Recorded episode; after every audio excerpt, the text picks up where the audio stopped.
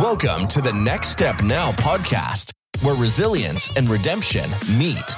Join hosts Melinda Doolittle, a multifaceted artist and self described joy dealer, and David Lawson, a successful small business owner and returned citizen, as they bring you captivating stories of hope and overcoming. Get ready to break free from the past and unlock your boundless potential. Are you ready for personal transformation? Then buckle up and take your next step now. Hey, this is David from the Next Step Now podcast. And if you struggle with addiction of any kind, this episode is for you. If you know anyone who struggles with an addiction, this episode is for them, and you need to make sure you get them to listen to it. Melinda and I had a chance to sit down with our good friend JC. JC, man, his willingness to be so vulnerable and open was inspiring, is inspiring. That's just the kind of man that he is. He talks about how his struggle with addiction led him to prison and has led him through different rehab programs, but I could not be more proud of my friend for where he is today. Hey, check out this episode of the Next Step Now podcast. May want to grab a tissue, but you definitely want to listen with an open heart and be ready to hear what God has to say to you through our conversation with JC. So, there are guys listening, men and women listening across the country to this podcast in their cell or in their dorm. And I just want them to know I think more people will be able to relate to your story than some of the others we've talked about so far. Addiction is a tough beast, and addiction has played a, a role in your life. Is addiction something that's always played a big role in your life? Or when did that start? Um, I didn't realize at the time that it had played a big role in my life when I was younger. Um, I, I had got into a little bit of a an accident and, and was put on pain medication. And um, my mom at the time was an anesthesiologist. And when I started getting weaned off the the pain meds, it was kind of the time where she was in the boat on losing her license. Um, she had started forging fake prescriptions. She got diagnosed with cervical cancer. Um, it was a really, really big downhill spiral from there. And I had grown up in, in a rough household where just coping mechanisms were always go above and beyond, like play sports like your life depended on it, you know, go to play music like your life depended on it. These little things like those became addictions for me. Um, now at the time they were fairly healthy addictions. Mm-hmm. Um, until this doctor started getting me weaned off these medications. And instead of my mom letting that happen, um, she started feeding them to me like they were Skittles. And she's like, you don't have to get off of them. She's like, you're going to need these. So slowly but surely, she kept it going. And one day it just stopped. Um, there was nothing left. I was 14 years old and I was dope sick. And she knew that I had a fake ID and had friends. And um, it goes a lot deeper than, than all this. But but long story short, she came to me and said, listen, if you don't want to feel this way, I'm going to call in a prescription to the pharmacy and I'm going to tell them that you are a cancer patient visiting from out of town, that they've lost your luggage at the airport, and that you need this medication filled stat. And she bought a TracFone, called in from a different area code and knew every bit of lingo, um, called it in under the name on the fake ID. And I went into that pharmacy and I filled the script at 14. And we did that up and down the East Coast for years. Um, wow. Obviously, you know, with with addiction, things never never end up the way they start. You know, unfortunately, I I grew up in a rough household, and that was just my way of coping with everything that was going on. You know, it, it's just you don't realize it until it's all taken away from you.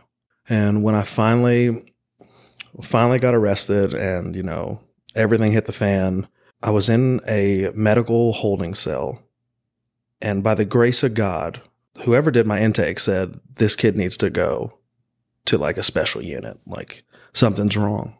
And as I'm in there, they leave me for a few hours, and a nurse finds me having seizures coming a foot off the ground. My head was busted open. I was covered in just, it, it was a mess.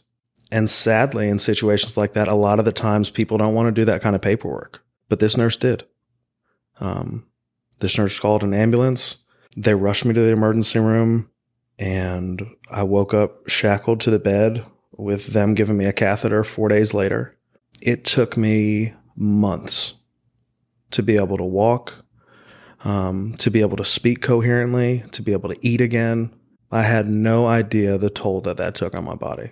And the crazy part was, even after coming out of that, I still wanted more. Mm. I still wanted more. So I'd say that's when I knew. That's when I knew there was a problem. Um, but it was too late at that time to do anything about it. So that was 2007. You find yourself at that point in prison, right? Yep. And would you mind kind of just explaining to us what the prison experience was like for you? Ooh. It's almost one of those things where, unless you've been through it, it's extremely hard to try to understand or comprehend. Hmm. Um, like movies, TV shows don't do it justice. There's just this different level of understanding once you've been in it. Yeah. Um, like there's part of me that wants to say that going into it, I was terrified. But the reality of it is the way that I was living previous to that happening, it was inevitable. Mm. Um, I was almost numb to it. And whether it be the drugs, whether it be my dad, whether it be just the way I was raised, it was almost as if I had to turn off every other emotion and just focus on surviving. Oh. Um, unfortunately, when, when I went in, I was considered a youthful offender. How old were you? 17. Okay. Unfortunately, youthful offenders and anyone who's hearing this that's in prison already knows um, before I say it, but they don't get sent to the best prisons in the world. They're not incentivized places, they're not privatized. They call them gladiator schools. Mm. And where I went was definitely one of those.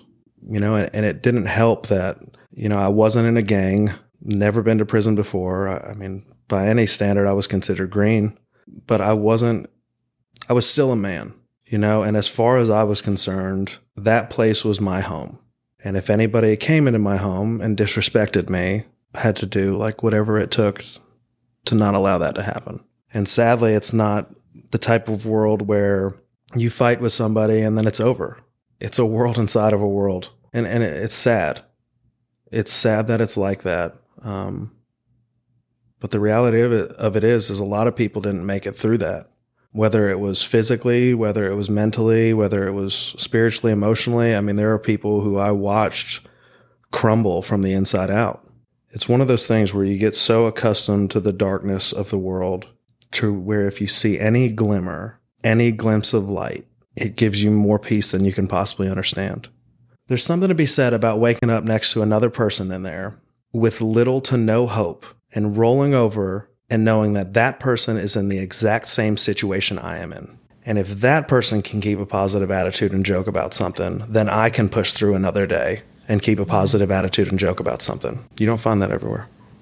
So at 17, you go to prison. You were battling with addiction. Did they provide any help for you to overcome that addiction? If they did, I have no idea about it. um, for me, it was it was more along the lines of I never wanted to be in a situation where I could not intelligibly defend myself do I wish that I was working a program in there and kind of knew how bad this could have got or maybe the freedom that was offered through that? Yeah. Yeah, I wish I wish I did, but in my mind I had a bunch of time to do and that time was going to be the catalyst for me getting free from addiction. So it was almost as if I put that on the back burner. Hmm. Like you know, after I get out of here, I'm I'm good. Like it's over. You know, I've made all these changes. I've done all this stuff. I've yeah. I've studied. I have great people in my life. Like I'm never going to struggle with this again. That wasn't the case. All right, I want to put a pin in that thought right there about the ongoing struggle. Okay. And we're going to come back to it in a minute. But you talked about there being a sliver of hope, and when you saw those little positive moments, and you have the camaraderie. You know, I I did time not as much time. I spent two and a half years inside. You actually can build some. It's weird to call it friendships but when you when you're in those moments and there's some guys you're going through the same thing you build that camaraderie and you find something to laugh about but then you have programs like timothy's gift that come in. So i want to fast forward some. From 2007 when you started your time when was your first experience with timothy's gift? It was a few years prior to me getting out. Um, I wish I could tell you the exact date. I'm sure Department of Corrections could check my confinement history and pull up the week I got out. Wait, wait, So- wait. Okay, so I need like to story there. understand that part. So I was not always the model inmate, sadly. I wish I could say that I was the guy that, you know, got up and sang and just smiled and had no issues at all, but that's not that's not the truth. But before um, before I finally saw Timothy's gift for the first time, I, I really didn't know much about him. I had known Tim, but I got transferred over to a work camp, um, which meant that you were essentially transitioning in back into society within the next 10 to 15 years. Um, you went out the gate, worked, you know, different kinds of jobs. Um, but I, I I didn't really like asking my family for much, and I didn't like going without. Um, so what I was doing is I was getting stuff in that I could sell um, to make money. And for me, it was just a normal thing. Like this is what I have to do to survive. And long story short, I, I just got something in and ended up coming back from the kitchen, which was where I was working, and went to lay down for a second. And they come in, bust through the door, and they say shakedown. Some other stuff unanticipated happened, and lo and behold, uh, they start searching the dorm. Well, I went to an officer that kind of knew what I was into. And I told him, I was like, man, listen, I'll give you cash if you can go to my locker right now and get this stuff out so I don't go to confinement. And and he did. He ended up going and getting it out and he got caught doing it. Now, it's weird how things come full circle because the lieutenant who arrest like locked me up, put me into confinement. I ended up through all this getting the chance to reconnect with him. And it's interesting that that point from the way I was living turned into the catalyst that has me here right now. To be able to go up to him and say, Hey, I, I was the guy that you locked up at Sumter for establishing a relationship with an officer um, who ended up getting stuff out of my locker. And that moment saved my life. Whether it wasn't, you know, direct in that moment, indirectly, that moment saved my life because what it did is is it, it crossed my path with with Timothy's gift, with Ron, um, and with Tim, and and ultimately with God. I got out of confinement by lying, which anybody else would have been transferred. You know, it's just one of those situations where they knew me for years, and I had sang at talent shows and all that good stuff, and you know was always studying and programs, whatever the case is, and um, I lied my way out of confinement. And when I got out, I, I was in a dorm away from a bunch of people, and you know, I, I just, just not the dorm you want to be in. Um, and they invited me to church, and that was not a place you would have ever caught me in your wildest dreams. And I remember going up there, and the place was packed. Um, I think the rec yard was was shut down, so nobody could go outside. So you're kind of like forced to do that if you wanted to get out of the dorm. Um, so I show up just being bored. They're like, "There's going to be good music. Just come up and hang out with us," you know.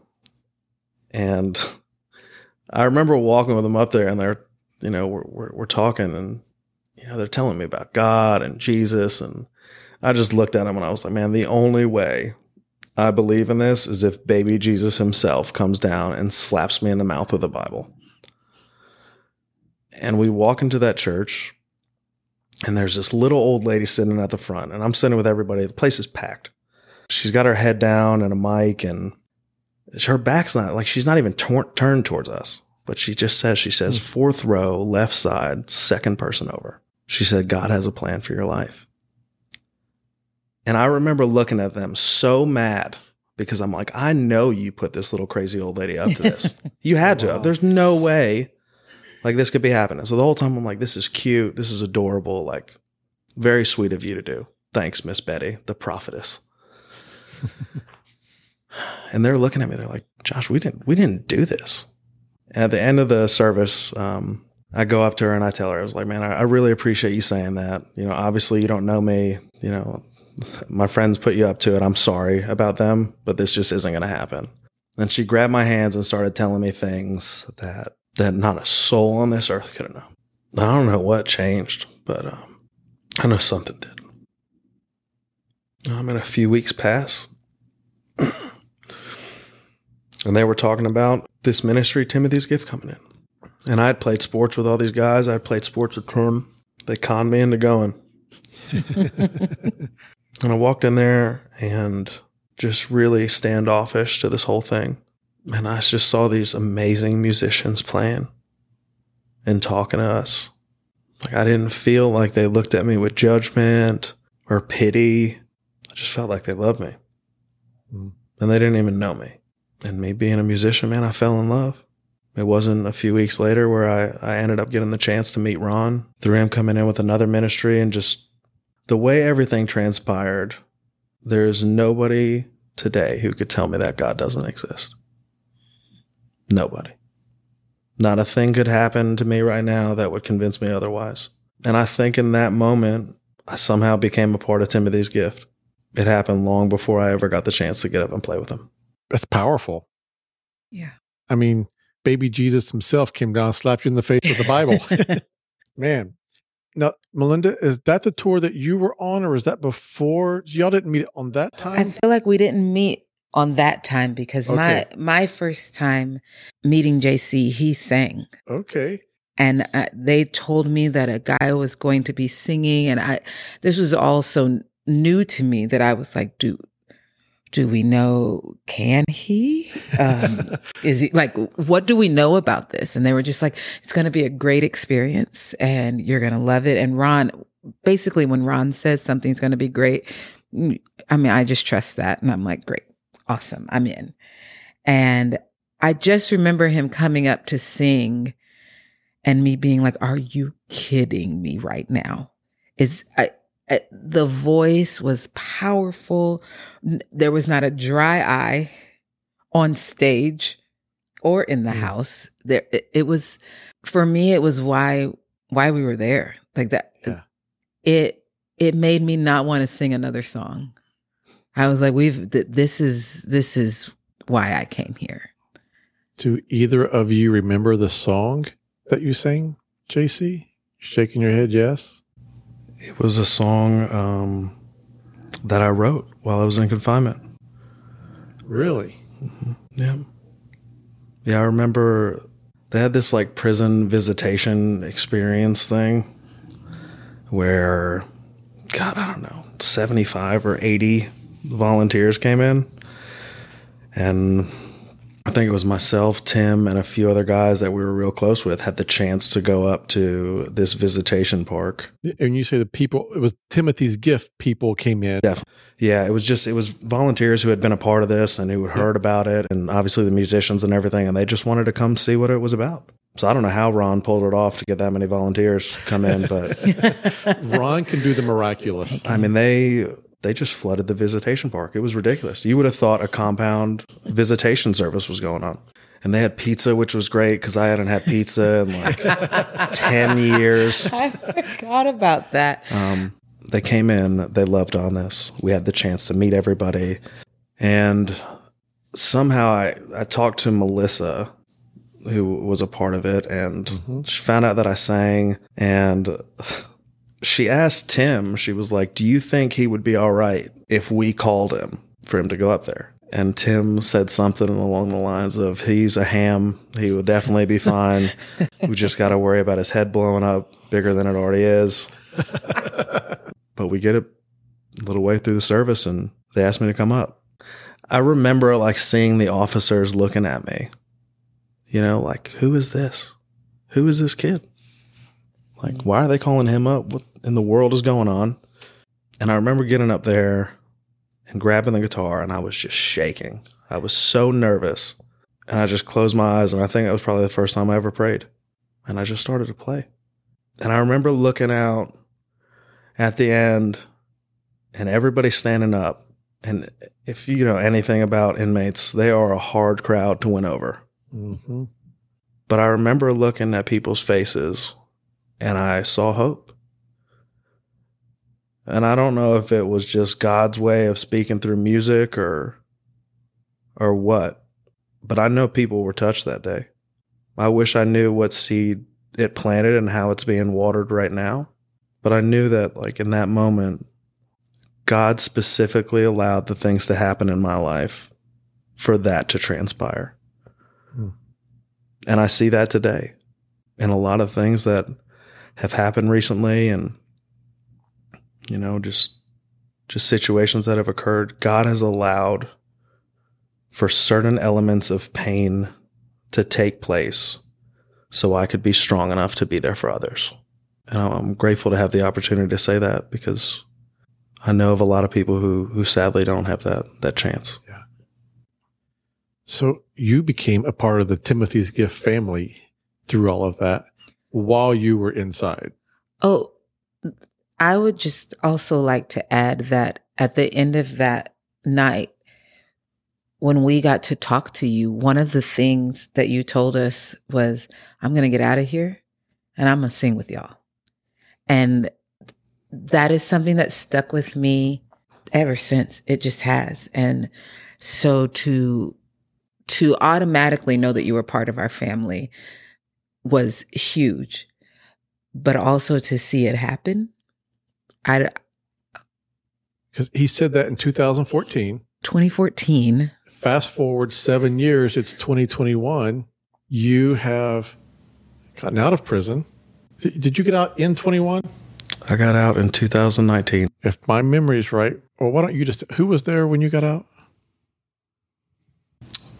Both my grandparents, my aunt, and Ron, Shelley, and Carol Brucigar from Timothy's Gift. So your family was there, your grandparents, your aunt, and your Timothy's gift family.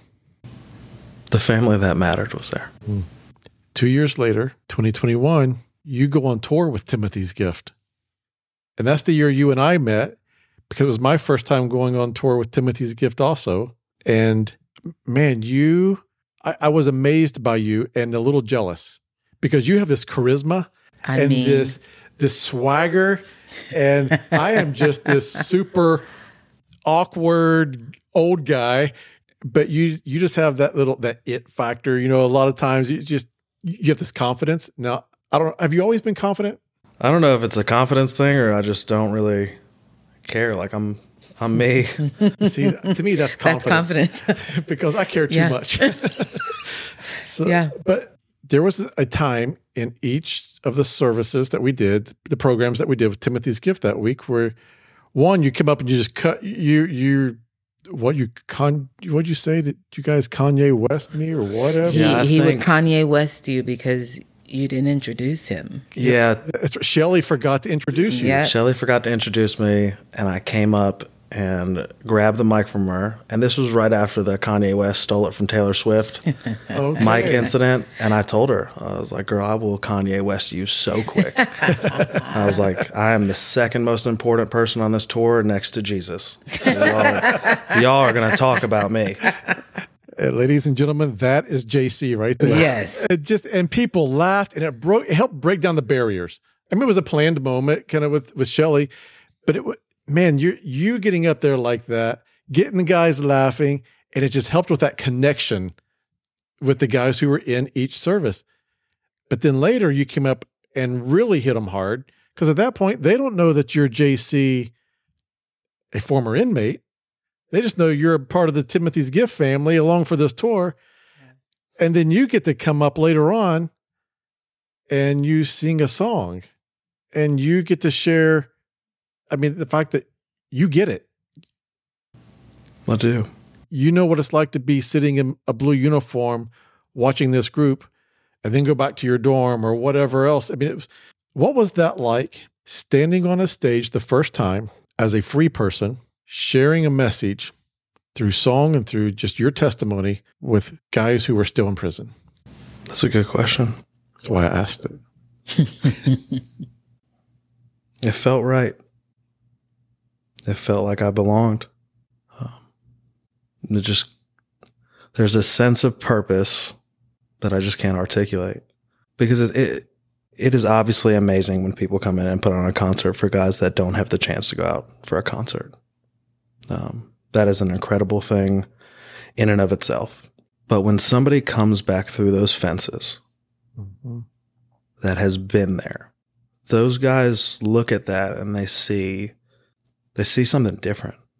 you know, I, I, I get it. I get where people are like, oh, it's scary going into prisons, you know, like, or, or I get nervous or whatever case is. It, it's, it's different when you've been there.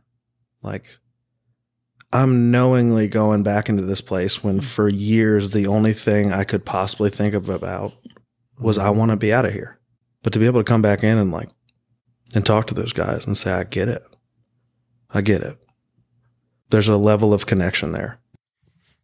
I think the most meaningful moment for you, if I can, if I could select for you, I mean, I'm not you. We went to Sumter, the place where you saw Timothy's gift for the first time and where you became a part of the Timothy's gift family. And you got to share your story in front of those guys and some of them who knew you. I mean, you walked in and man, it's JC. You had to feel good about that and proud of that moment. And we were proud for you and with you. But I'll never forget that night standing on the front at the very end, me, you, and Tim. Three guys who had been locked up. And we stood there in front of those guys and we had them all repeat after us because they knew we got it. Those four truths of Timothy's gift and had them own it and he said, instead of saying you are loved, I want you to say I am loved. And those guys, they all start as they were repeating afterwards, they were like beating their chest and standing up, saying, I am loved. I have great worth. God loves me. I am not forgotten. And it was one of the most, I get chills thinking about because that, that was one of the most significant moments of anything I've done with Timothy's gift at Sumter right there because the tone had been set because Tim was there who had done time. It was the first time he had gone back. You had done time there, first time you had gone back there. And you guys going back, man, it was powerful for them to see you two doing all right on the outside and going back with a ministry to tell those guys, I love you. God loves you. So, man, I'm proud of you for going back in there and doing that. I had to do that. Um, I'm grateful I got the chance to do that because there were a lot of events leading up to that where there's probably no reason that I should have been alive to be able to be afforded that opportunity. Um, and it's interesting that that as I walked through the gates and saw officers that I knew and hundreds of guys that I did years with one of the guys came and asked me a question, and I'll never forget it. And he was like, How hard was it for you to come back in here? And I remember looking at him, I said, It's going to be harder to leave. It's going to be harder to leave. I knew what was expected in there. You know, um, I thrived in there. I grew up in there and something man came over me like I don't I don't know when I played at the end of that. But it went from like where this all started to where it's finally come. But the pain and things that happen in between in that moment were all worth it mm-hmm. because I could pour it out to them. And I didn't have to say a word. They knew what I was saying from what I was singing. I broke down crying. Broke down. It was probably one of the most fulfilling experiences I've ever had. You were mentioning that a lot transpired between you getting out of prison and going back with Timothy's gift. What do you mean by that? What what has life been like after getting out of prison? I guess the best way to approach it would say what it was like right before I got out. Okay. Um, so I was fortunate enough to get into a work release program, um, which is basically, you know, you have an ankle monitor, GPS on you. It's right before you transition into society and you're able to work a real job. Well, luckily for me, I had taken advantage of some education opportunities while I was incarcerated, um, landed a job um, in a design engineering firm, make like creating industrial air conditioners. It, it was amazing, but I was making really, really good money in work release.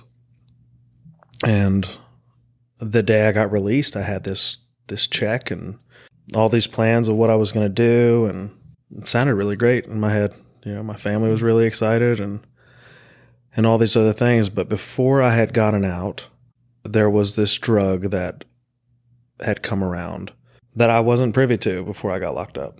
And in my head, I was I was fearful that I would end up using using opiates again. Um, so I justified getting on this medication, and quite literally, the day I got out, I had a prescription already set up in the pharmacy, and it started off small like that. You know, I think we went to to dinner together, and I was like, you know, I can have a drink, um, I'll be fine. What people didn't realize is the things that happened behind the scenes after that drink. You know, mm. because I was so good at playing it off in front of y'all the issue was I couldn't run from me. Wow. Um, so, you know, one or two drinks out with everybody else celebrating me getting out turned into me going to a liquor store and drinking in my room in the middle of the night. And that's how I celebrated. But I'd put on this front, you know, everything's okay. I got it together. And I think part of me genuinely believed I did, but it escalated. Uh, you know, ha- had the doctor writing more and more prescriptions for different things, whether it was for PTSD or pain or anxiety, um, you name it, you name it. And then before long, I was uh, I was filling out fake police reports um, to get more prescriptions. I was lying to pharmacists. I was going to multiple doctors, doctor shopping. I was doing things that unequivocally could have landed me back without any hesitation or regard for the people that loved me or or value for my own life and it got bad it got really bad um my family didn't know what to do honestly there's nothing they could have done but i remember waking up one day and i was surrounded by all these things right? Like I had the car, the watches, the girl, the clothes, the place, um, the job. And I woke up and I realized I was in a worse prison than I had ever been in physically. Wow. I'll never forget that. Never. Um, but obviously that wasn't enough, right? Like I can figure it out. I can think my way through this. If there's a solution, I'm I'm going to solve it. And I kept trying to do it by myself. And it almost killed me a few times. Wow.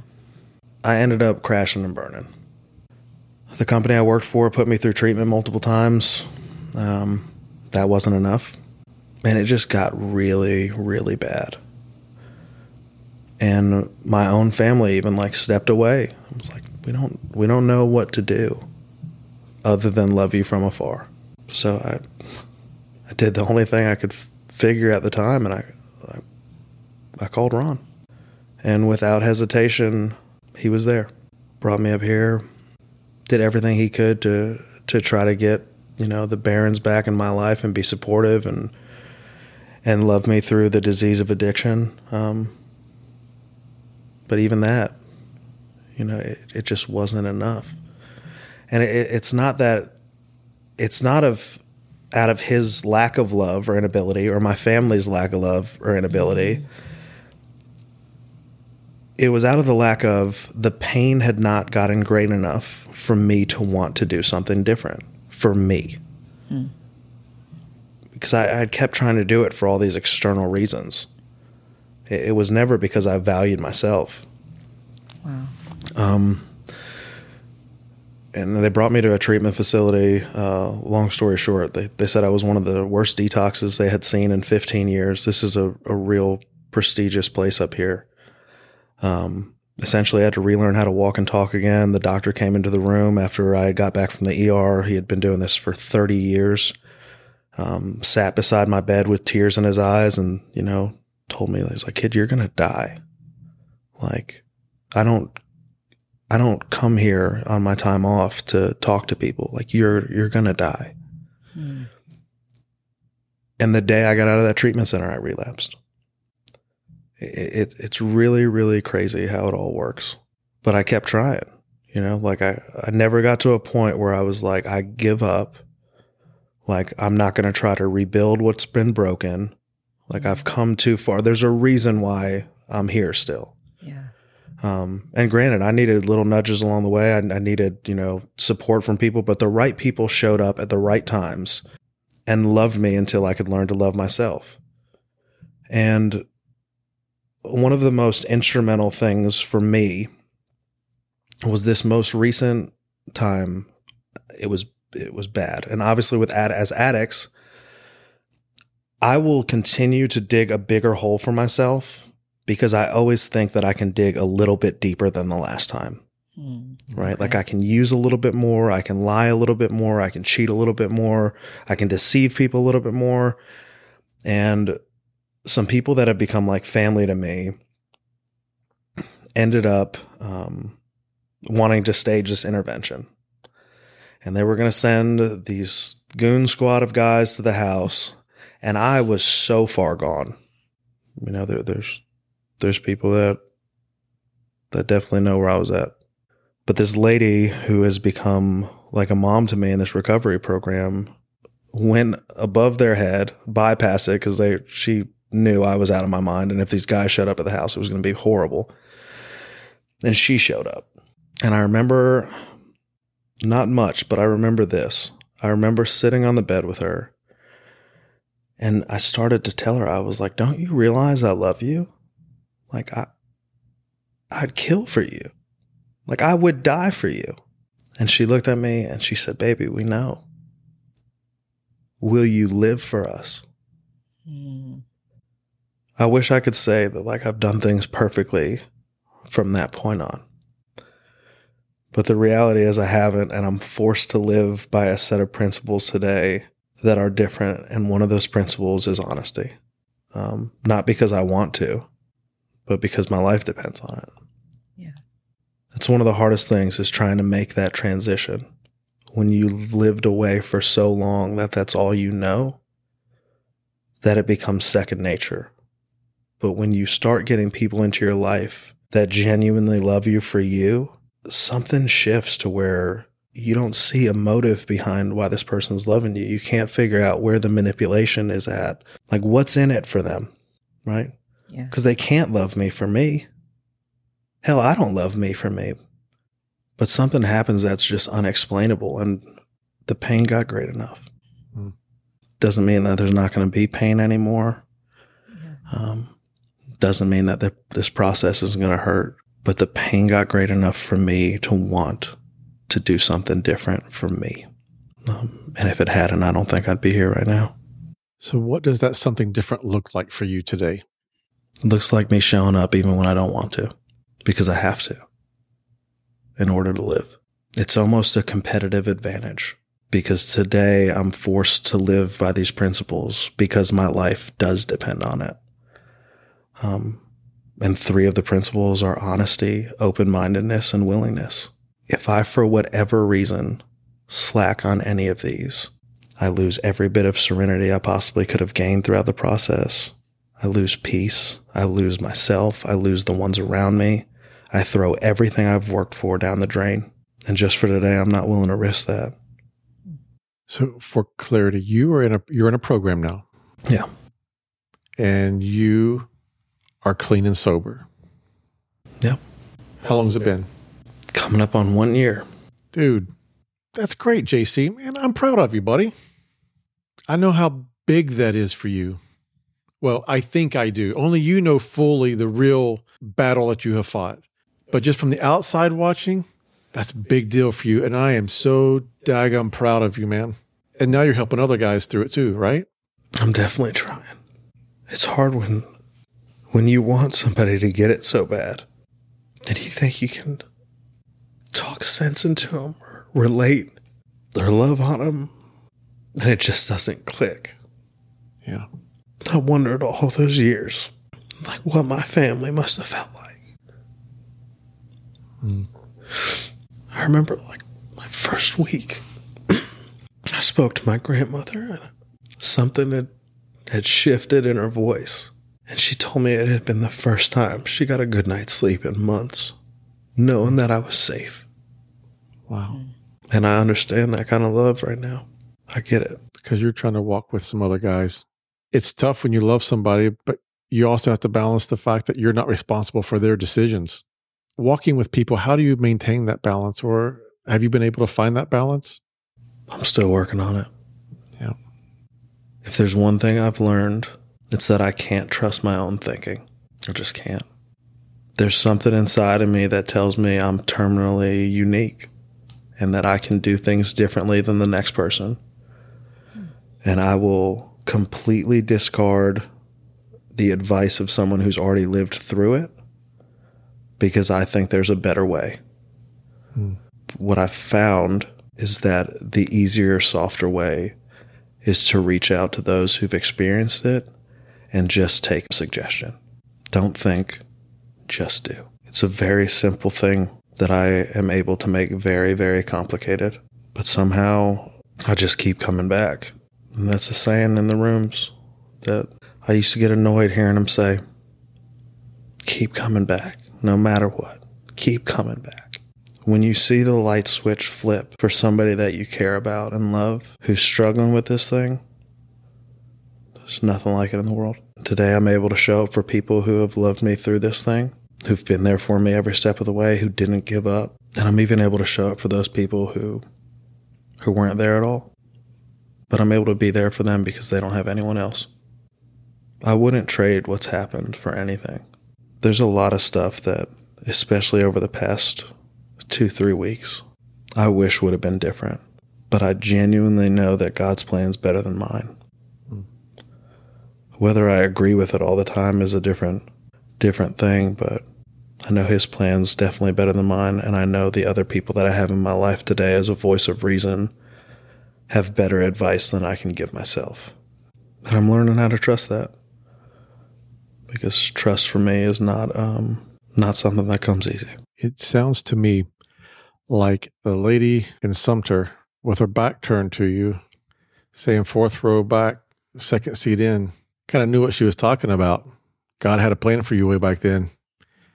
And now you get to see it being lived out. And we get to see it being lived out and walk it with you.